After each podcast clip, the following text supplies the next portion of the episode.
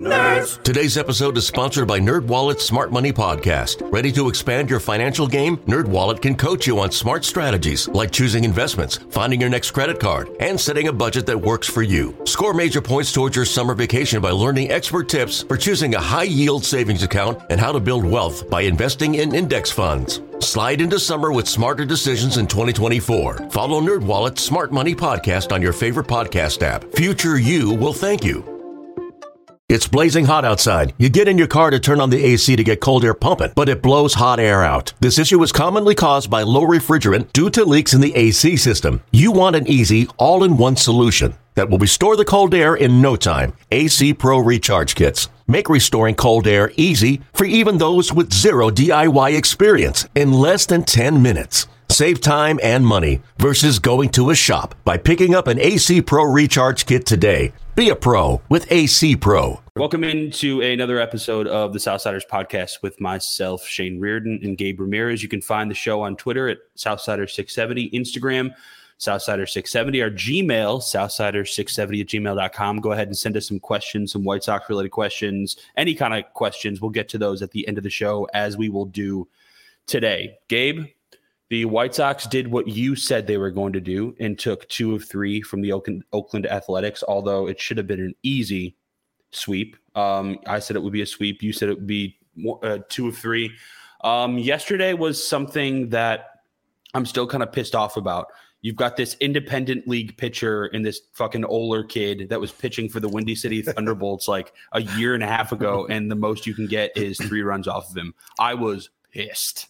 Yeah, it, it, was it was frustrating in the beginning because you're like, damn, it seems like Sox always doesn't it feel like that always happens though? Sox face some pitcher that you know comes from obscurity and then handles yeah. them in the beginning. It's like it's been happening for decades though. It's like not even anything that's yeah. brand new. But they can so, never hit guys who are shit. They just like, can't. Like what's what's going on here? And then it's like a little bit of movement, but it was good to see that you know second time through the rotation or through the lineup. That's when they started pegging them and you know really doing some damage. So at least at least they they adjusted. Just a little too late for me. Let's start with Friday night, and I, am not taking much from Friday night outside of Tim Anderson's altercation with the home plate umpire. But the, the the biggest thing I'm taking from that situation, I went back and watched it a bunch of times. From the time that the strikeout call happened mm-hmm. and the contact was made with Tim Anderson from Tim Anderson's helmet bill to the hat bill of the home plate umpire. That was 16 seconds. It took mm. him hmm. 16 seconds to get legitimately angry, and it took Tony La Russa 30 fucking seconds to get from the dugout to great. somewhat in between TA and who was it? Brian Nora, Brian O'Nora. I can't yeah. even remember who the ump was. Um, it took him 30 seconds, either him or Miguel Cairo get somebody out there to separate TA and the home plate umpire, and it took them 30 seconds. Yeah, that part was frustrating because you you want you want your manager to be equally as upset from the beginning, right? Like if it's a bad call, you want him to be like, "Yo, what the fuck?" While Tim Anderson is saying, "What the fuck," right? So the fact that it took him that long, obviously he didn't side with that, or he wasn't interested in arguing balls or strikes. I talked to Bruce Levine, and he said something that was very interesting. He said, "You know, your your leader needs to be on the field." And in that instance where TA obviously was upset, he put the blame on Tony as well. He said Tony should have got his ass out there, and you see your guy upset, you got to take the heat. If, if, need be, you need to get ejected. Like that needs to be on you, and you need to take over for Tim in that moment. So he, he was equally frustrated, and you never really see Tim get worked up like that, right? What did you no, think about like him getting hitting him getting that turned up? I mean, I, I, thought it was pretty justified. The strike zone was absolutely brutal on Friday night. It was, of course, bad for both teams, but it was a really, really bad strike zone, specifically on pitches outside to right handed hitters. So I don't really blame TA for getting as mad as he did. I blame him for not being able to understand that if you get even anywhere close enough and make contact with an umpire, Major League Baseball is going to come down on you. Those that's one of those things that no matter what, Major League Baseball will punish you for making any sort of contact with an umpire. TA's already seen it in that that skirmish with whoever the hell it was to, to end last season. He pushed an umpire away d- during a fight because he thought it was a player, and then we saw him miss the first three games of, of this season. so he's it. got experience with it. Yeah. You've got to grow up a little bit and understand that in the moment you can be angry, but there's a line you cannot cross. Yeah. That being said, like we've said, any other manager in Major League Baseball would have been out there to make sure that TA didn't get too close to the home plate umpire. So and quickly. when he's 77 years old, then your bench coach has to be the one to right. do it. Or Joe McEwing's got to sprint out yeah. from third base, or Daryl Boston from first. Anyone. Base. Somebody has to. Anyone. Anyone, even whoever it was, uh, Moncada on deck. Even Moncada's yeah. got to come over yeah. and separate him a little bit. Yeah, that's it's just the it's the laziness and it's the lack of discipline that this team has shown all year and it just it came to fruition again on Friday night, coming up on a stretch where the White Sox could very, very much use Tim Anderson. But I, I bet we don't see him tonight. It was a three game suspension. He appealed. Um, and I bet he's got, I bet it'll come down to one game and we don't see him tonight or whenever it is tomorrow against the. I hope it's one game. That'd be it, cool. It, it will be. But, but, you know what? He's a repeat offender. So maybe they do keep it at three games and denies appeal. Mm, that's a good one. I don't know, man. Well, e- either way, I mean, it's going to be interesting to see who the Sox put in that that leadoff spot. I mean, you know, obviously moving moving the lineup around. I feel like it's been working well as of late. You saw, you know, Vaughn get thrown into the two hole yesterday, but shout out Davis Martin for coming in after Lance Lynn on that game on Friday. We got to give him some love. Good. Pitching three and a third is not easy. You know what I mean? Yeah, we he was ta- good. We've been talking about who can fill that void in the event there's some shuffling in, in, in, the bullpen, but you know, there's guys like that that can't do it. So I just wanted to show him a little bit of love. What did you think about Lance Lynn on that Friday? On, on that Friday? Well, speaking of Davis Martin and innings eaters and the deadline, uh, when we do talk about the deadline in about 10, 15 minutes, I do have a starting pitching candidate that can eat Ooh. innings in the bullpen that I will throw by you that, that I think makes a ton of sense. Like um, re- repeat your question one more time. I'm sorry. Just, just thoughts on that. You know, obviously, I think a big part of this weekend series was, you know, Lynn and Cueto. So I was just curious what your thoughts were on, on Lynn and what, what he did on Friday. Yeah, I, I mean, I think Lynn is leaving the ball up way too much, and I, I, don't know what the issue is, but he's not getting the break on his on his breaking balls like he used to, and he's just leaving the ball up. Two of those homers are just fucking cookies, middle yeah. up. It, it, just something's going on, and I'm not sure what it is, but I have all the faith in Lance Lynn to correct that. I know his spin rates are down, and um, he is walking more guys than he's used to. We always know that that Lance Lynn is he pitches to contact, so I've got no problem with that, but he usually gets weak contact. And this weekend, I don't know if it was just some kind of anomaly, uh, but the ball was flying, and it was really only flying for the A's. I mean, the White Sox had a cu- couple nice home runs. Uh, Eloy Jimenez looked good going oppo the other day. The one from Gavin Sheets, like the Gavin Sheets' monthly home run. Yeah, yeah, it's makes like, you fall in love with him. oh my god, dude! It's that beautiful sweeping left-handed so nice. power swing that just shoots the ball into the air so right. goddamn high, and you're just like, yes, do do that. Yeah. Just do that more. The way he was staring at the ball too, I was like, yes. Don't you want to be swaggy more often? Like you got to hit more homers to do that though. You can't yeah. have six homers on the year and stare at your beautiful swing and, and, and crushing it like that. I did like Eloy's too. Cause for me, like Eloy, dude, he just, it's like Robert, but it, it almost looks like with less effort where when he makes contact, it looks like that's going to be a pop fly to right field or something, and it is a bomb. As like, yeah, he's full. He has power. some. He's full of power, and I love that. And I love that he's gone back into the lineup. I love guys that are just putting a little bit more. I don't know, umph in the, in the swings, just because Sox need the long ball, dude. Like if, if Lynn does pitch like that, like he did on Friday, and he does give up, you know, three runs or whatever, the Sox got to be able to win six, seven to three, and eh, like you got to be able to do that. But the only way you're going to do that is if you're going to be hitting home runs. And, and, and what I, like you, you got guys like I hate to I want to bring them up, gosh, show them love, like Leury, who can get you a base hit, who can get on base, and then you need someone to just hit the big, the, hit the big one, man, to just break the game wide open and just yeah, like when when, when the, when the, when um, when the Sox were down 2-0 on Saturday, you were like fearful and like, damn, man, like who's gonna, how are we gonna get these runs? That, that shouldn't be the case. We got guys that can hit homers on the team, like so we shouldn't be thinking about how are we gonna manufacture this. And, and, and real quick on Gavin Sheets, the problem with him now is too. I think 17 of his 20 homers are at home.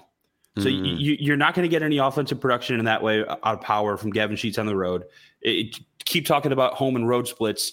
Dylan Cease has like a sub 0.7 ERA at home or, or during day games. So like, it, it, if I'm Tony La Russa, I'm manipulating my starting rotation for the rest of the season so Dylan Cease only pitches day games. Yes. Like that it's it's not a crutch. You have five starting pitchers. You can manipulate it so he only pitches day games.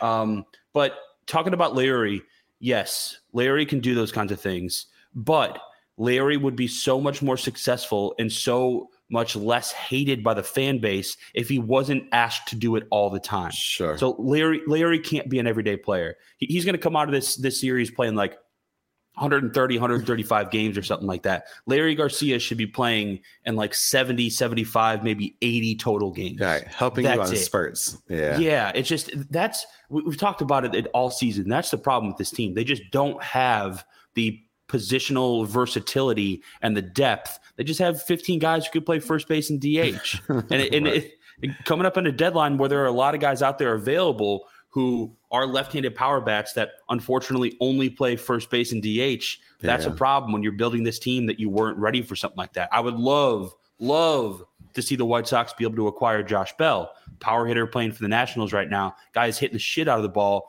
but he's only an emergency corner outfielder, and he's a left-handed power bat. It would be the perfect time if Yasmani Grandal could catch every single day, Abreu could play first base every single day, and Eloy could play left field every single day. Then boom, you've got your Yeah. left-handed DH power bat, and Josh Bell and Andrew Vaughn could be in right field every single day. You don't have to have Gavin Sheets. That's the frustrating part for me right now.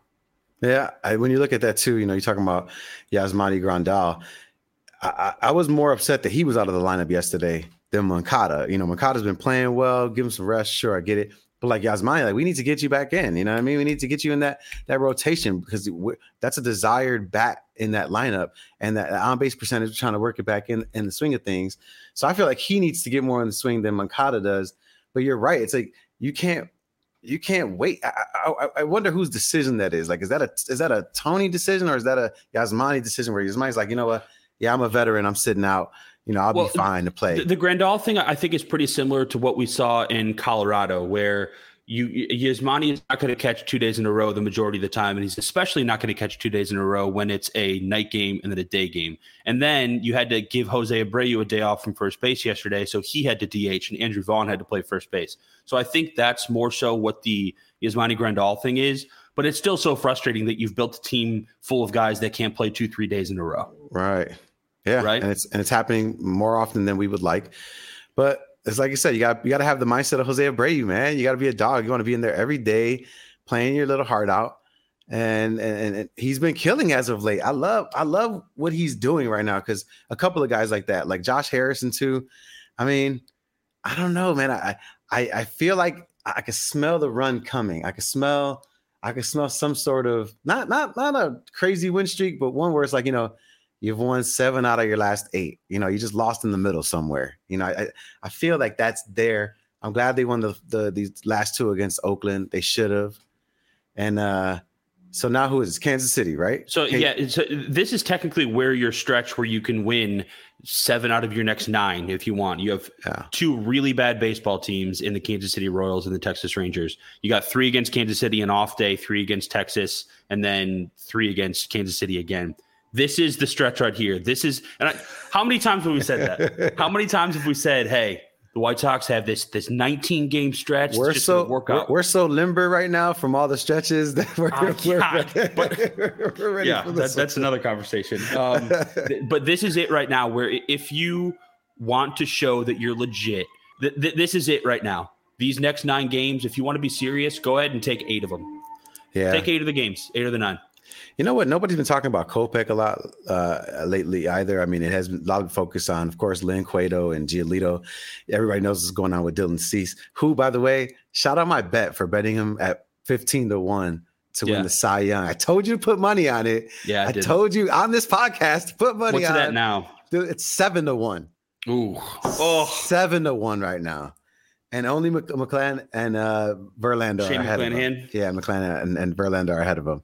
Um, but yeah, it might be Verlander just because he has the the name already, and they're probably going to win the World Series, so that wouldn't Right. surprise me. But man, But if he Dylan keeps pitching lights out, else right now, I It's know all, it's all about the narrative, man. It's all about the narrative, and we and we, we knew what was happening with Dylan Cease. We just didn't know if it was sustainable. And Yeah. the fact that he's continued to do it every single start, you're like, oh, wait a second. I know we said he was 15 to one, or that he had no chance because of other guys were ahead of him, but the way he's pitching is dominant on a different level. Like it's like a different level of dominance. They were minus 300 yesterday, the Chicago White Sox to win. Dude, to get really? minus 300, to get minus 300, you know, like half your lineup has to be out and you got to, like, that's almost like a guaranteed win right there. And so that was insane to see the Sox at minus 300 with, with Dylan on the bump. But people aren't talking about Kopech enough. I, I think that he needs to step up his game in, in the last couple, in the last month or, or, two, just because he's, you know, he's been giving up a lot of runs. I mean, his last outing against Colorado, that was, that was his best start in like seven starts.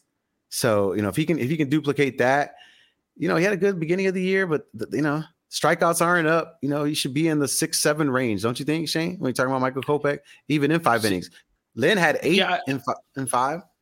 I, I, think the knee is still bothering him a little bit. It's his it's his push off knee, so I think that's probably still bothering him. Um, I think tonight is a very important start. Uh, he's had a ton of rest.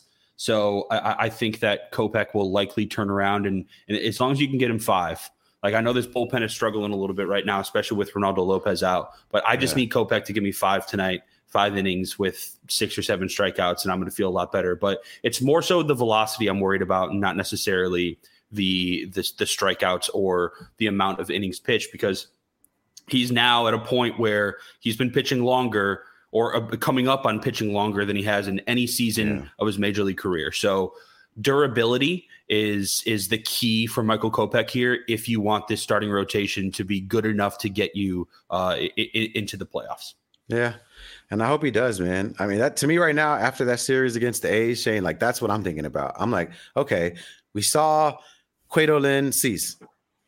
You know, a- after all of that, all the drama, all the all star, like now, okay, now I want to see what, what Kopech and, and Giolito do on this against Kansas City Royals, against the team that is inferior that we should be beating? Like, are you going to go in and handle business? That's because that's the that's the that's where I feel like the Sox need to be. They need to be in handle business mode, and, yeah, and that starts with the starting pitch. And I'm I'm glad that they did take two or three from Oakland, but it wasn't enough. Like it didn't even need to be a sweep. You can lose one game, whatever. If you go two out of three in every series from here on out, you'll win the division. But it wasn't enough. I needed more separation. I needed seven, eight, nine, ten yeah. runs a game. That is a very bad Oakland Athletics pitching staff. The offense is good, and they are they came into the series as one of the hotter teams in baseball. They came in uh, off sweeping the Astros. But the fact that they couldn't put up seven, eight, nine, ten runs against that pitching staff is my worry. Yeah. Like you shouldn't it, be relying on a two run homer from Gavin frickin' Sheets to oh tie the God. ball game yeah. on a beautiful, warm Saturday afternoon in a ballpark where the baseball does fly over the fence. And the guys are supposed to be playing better in, in the warm weather. So that's that's what's supposed to be happening, right? And yeah, you can't blame it on Luis Robert, right? You can't yeah. blame it on him. It, it's it sucks. You got to got to put three hits together, man. We've seen a lot of twos, a lot of twos, but not a lot of threes.